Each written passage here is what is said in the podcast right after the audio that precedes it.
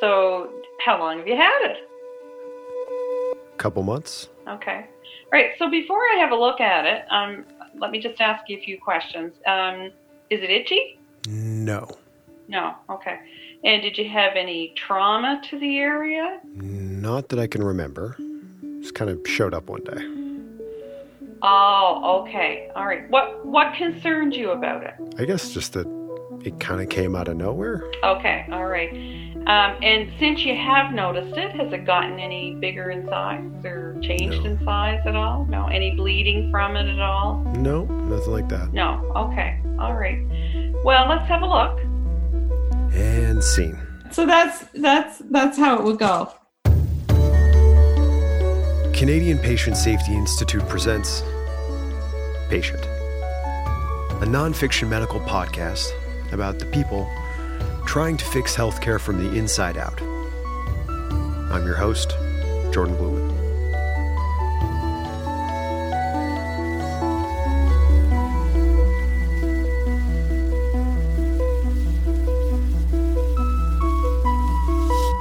I wanted to know what it's like to receive virtual care from a healthcare provider.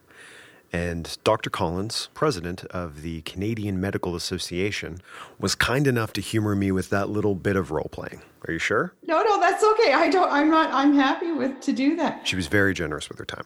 So, why did we do this? I think you could fairly say that virtual care used to be a pretty niche topic in the world of healthcare.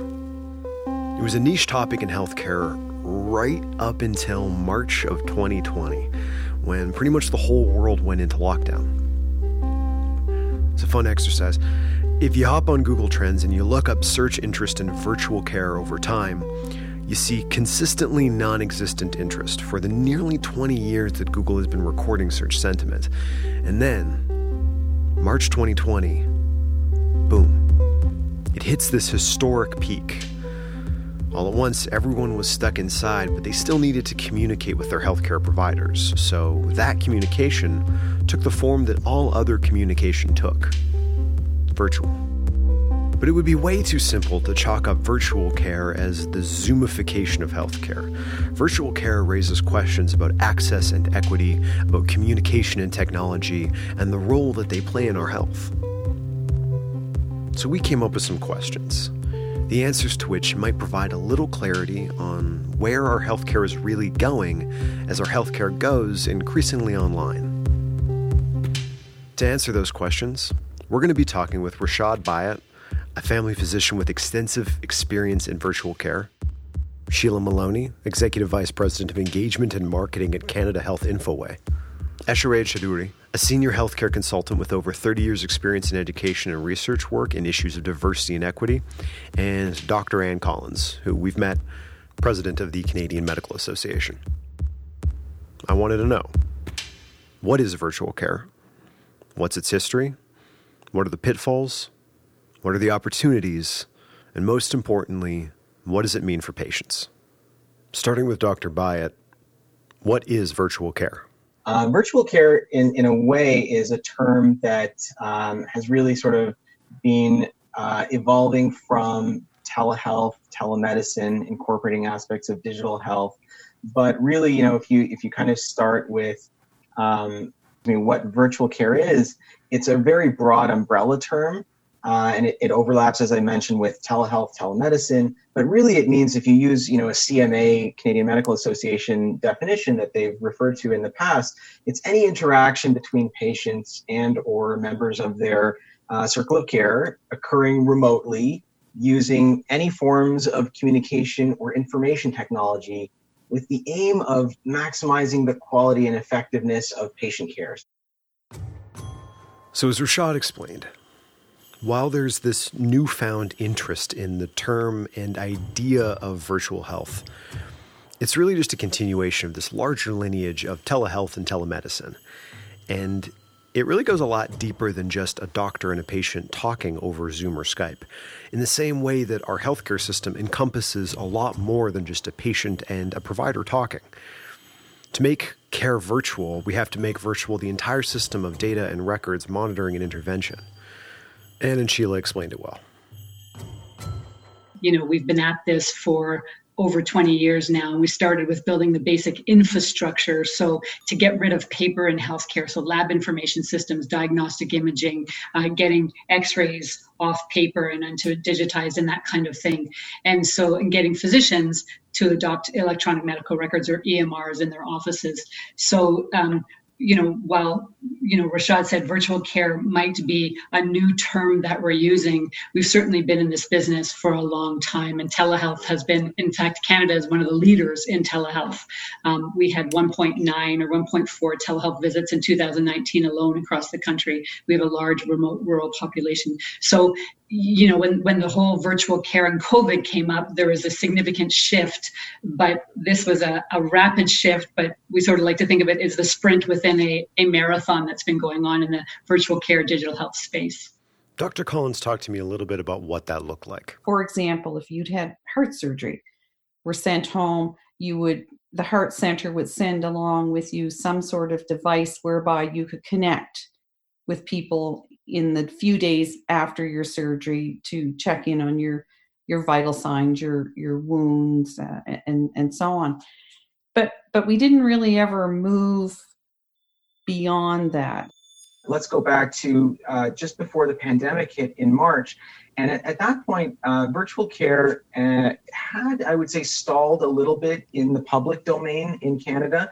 And one of the big barriers, as, as uh, you may have heard, and as, as Shelagh knows, is that um, the remuneration structures relating to virtual care were not um, present in many provinces in a very uh, broad um, capacity. And so it was very challenging for clinicians in fee for service uh, remuneration structures, which covers roughly 70% of the, the physician population in Canada, uh, it was very difficult for them to be remunerated for services that were provided virtually, except in certain circumstances. So the pandemic, virtually overnight, lifted all of that like the pandemic has done with a lot of things, things have happened a lot quickly in a lot of areas of our life than before. Things that were seen as obstacles, red tape, whatever you want to call it, seem to disappear. So, to shave off just a bunch of subtlety and nuance from all of this. For decades, Canada is kind of a leader in telehealth. But for some pretty complicated reasons, uh, the boundaries of what that entails are pretty narrow. Then, the pandemic hits, and necessity being the mother of invention, those boundaries expand rapidly. We have more people communicating with their healthcare providers over phone, text, email, or video call than ever before. And that's great, right? Because more people have access to healthcare. But it also raises two big questions in our attempt at understanding what virtual care means for patients. First, what medical issues actually lend themselves to this technology and which ones don't? One of the, the pitfalls and challenges is that, and most doctors know this intuitively, um, many patients uh, come to recognize recognize this or know it themselves intuitively as well that virtual care and virtual visits whether it's telephone video text message secure message they're not ideal for every kind of clinical scenario. And and there are some clinical scenarios you know some medical issues that are are better served by virtual than others some mental health issues can be very well uh, served by, by virtual care and virtual methods. Uh, some skin challenges, so dermatology problems, uh, some urinary tract uh, challenges, um, sinus and, and upper respiratory issues. Um, you know, so the, there are a number of examples uh, there. In addition, review of lab tests uh, is, is, I think Shelagh may have mentioned this example. This is a great example. You know, as Shelagh said, you know, why, why do you have to travel into your doctor's office? spend in the old pre-pandemic days, you know, an hour in traffic there, an hour in traffic back, take half a day off work or a full day off work just to speak to the physician or nurse or whoever it is for five minutes about some test results that you could have done over the phone. And the next question is who gets to benefit from this? See, technological literacy becomes really, really important when we decide as a society that virtual care is a viable path for healthcare. Or when we find ourselves in a situation where that decision is made for us.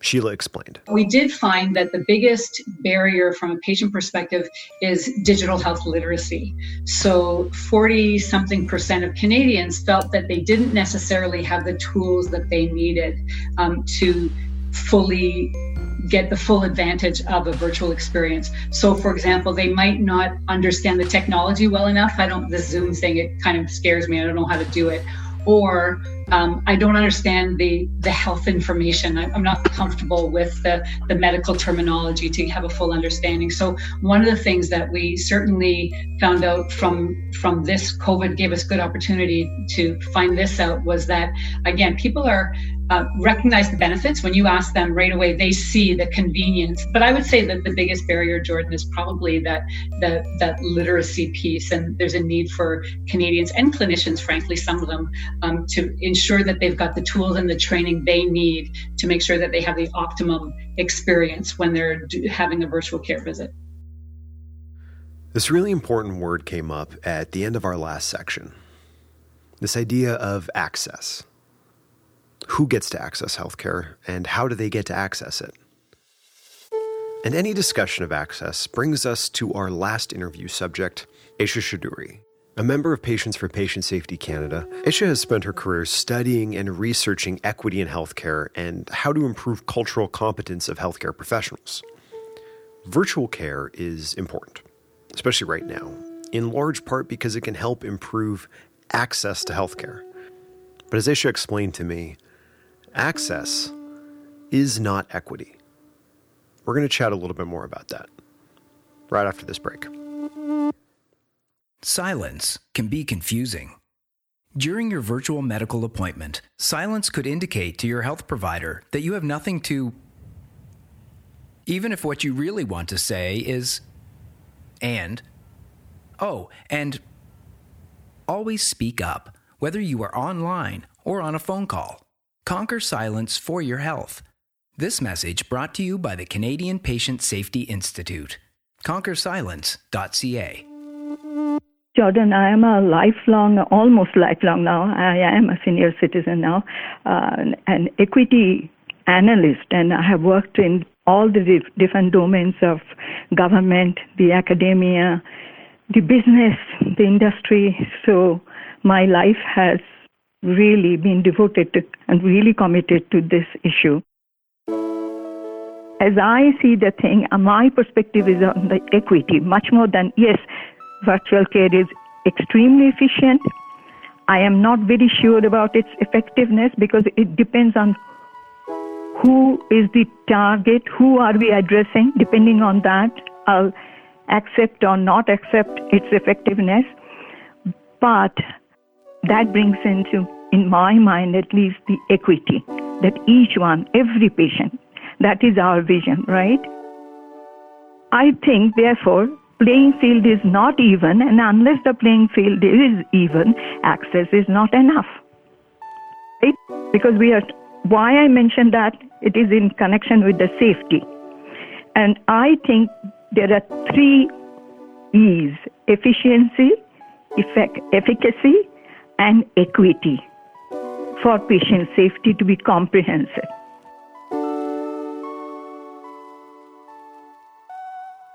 Efficiency, efficacy, and equity. Virtual care certainly makes some kinds of healthcare more efficient. It makes some, though as Rashad mentioned, not all, more effective. But that still leaves this question of equity. Does it make our healthcare system more equitable?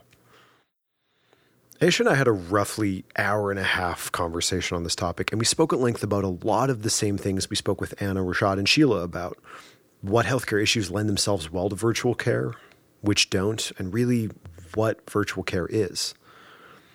But Aisha was particularly interested in what virtual care isn't, what it can't do, won't, and doesn't do. We've made quite a few episodes of this show, literally called Patient, but I've never really interrogated who it is I picture when I picture a patient. we seem to have a kind of an idea who the patient is. I mean, you know, millions of research studies on patient engagement, patient empowerment, what is the patient perspective, just like the word diversity, right? But I keep telling my friends diversities are ours. We are all diverse, aren't we? I mean, whether it's demographic, gender, our residence pattern, rural areas or urban areas, uh, the province, Alberta or New Brunswick, and then it goes on and on and on. And then our context of our traditions, our values, our beliefs, and what is disappointing that again I see this reference to patient as a monolithic, as a generic entity. Patients would, patients are, patients will. Which patients are we talking about? Patients are not a monolith. And while a teleconference might be a great resource for people who are familiar and in possession with the technology, there are heaps of people who don't. While a digital conversation is great for a person who shares a cultural background with their healthcare provider and can easily communicate their health needs, it's not as good of a solution for someone who has a language or cultural barrier, or frankly, who is subject to any of the innate biases that exist within the healthcare system, same as they do within any system. I'm just thinking of many, many, many communities who are, um, you know, maybe uh, socio-economically challenged or any other ways. I mean, there are so many communities, as you know, uh, physically challenged health-wise are they going to wait till they're very sick and then what do they do? Then virtual care is not there for them to help. Access cannot be, I mean, even if they're addressing inequalities in access, that cannot be mitigated unless we pay attention to these biases that are ingrained in our uh, mental models in the larger society. So, where exactly does that leave us? Yeah, so uh, there's a few that come to mind. I think one is is a patient of mine who, um, you know, has really struggled with uh, mental health challenges and some addictions challenges as well.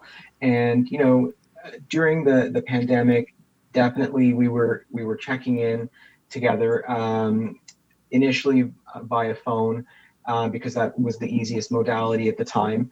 But over time, uh, our clinic had introduced a, a, video visit app into our workflow, and, and we had been testing it out with, with folks. And uh, this patient was became comfortable using the app, and I, I was really struck one day uh, when when we first connected by video after a few, actually probably a, a, few weeks, maybe a month or two of of connecting by phone. Uh, the patient said, "It's so great to see you," you know, and, and uh, just that additional little bit of the visual connection really, really helped. Um, and I was struck by that because there are a lot of um, Canadians who are struggling uh, during this time. Um, you know, just generally, but COVID has has uh, really exacerbated mental health and, and substance and, and addictions challenges. And you know, when you see that a, a, particular aspect of technology can make a little bit of a difference, it really does uh, resonate.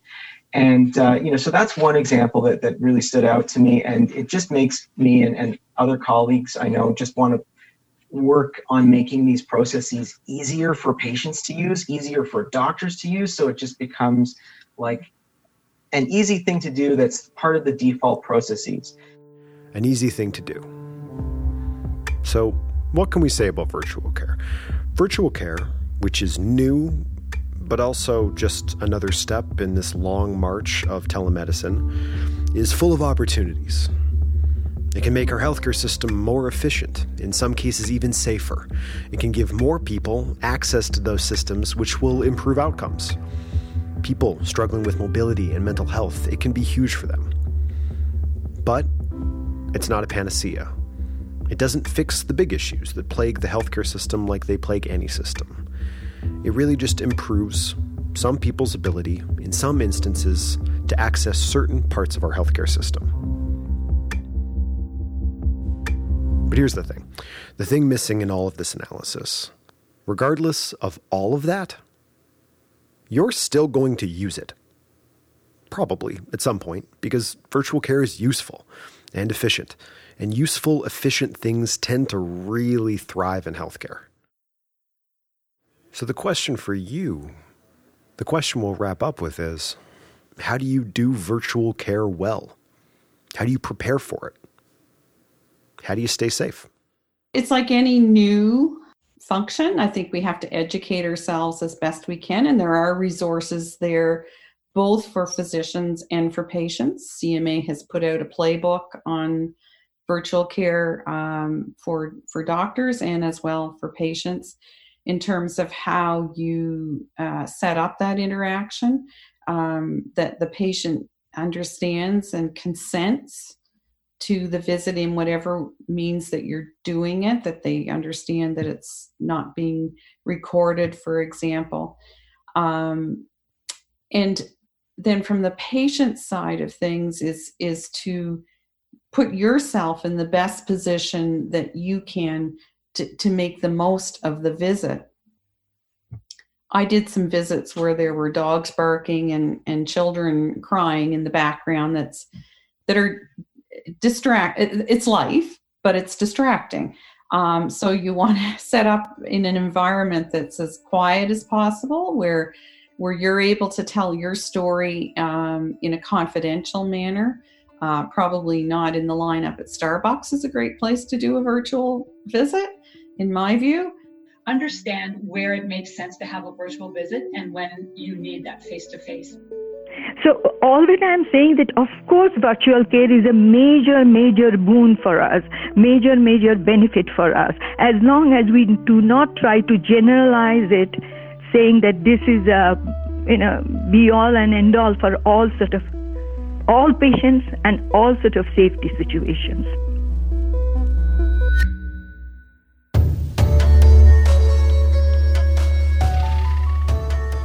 Right now, you can find a virtual care toolkit at conquersilence.ca. There's virtual care checklists for patients, how to make the most of your visit infographics, and website manner, I like that, information for providers. All these tools are up now at conquersilence.ca. Thanks for listening.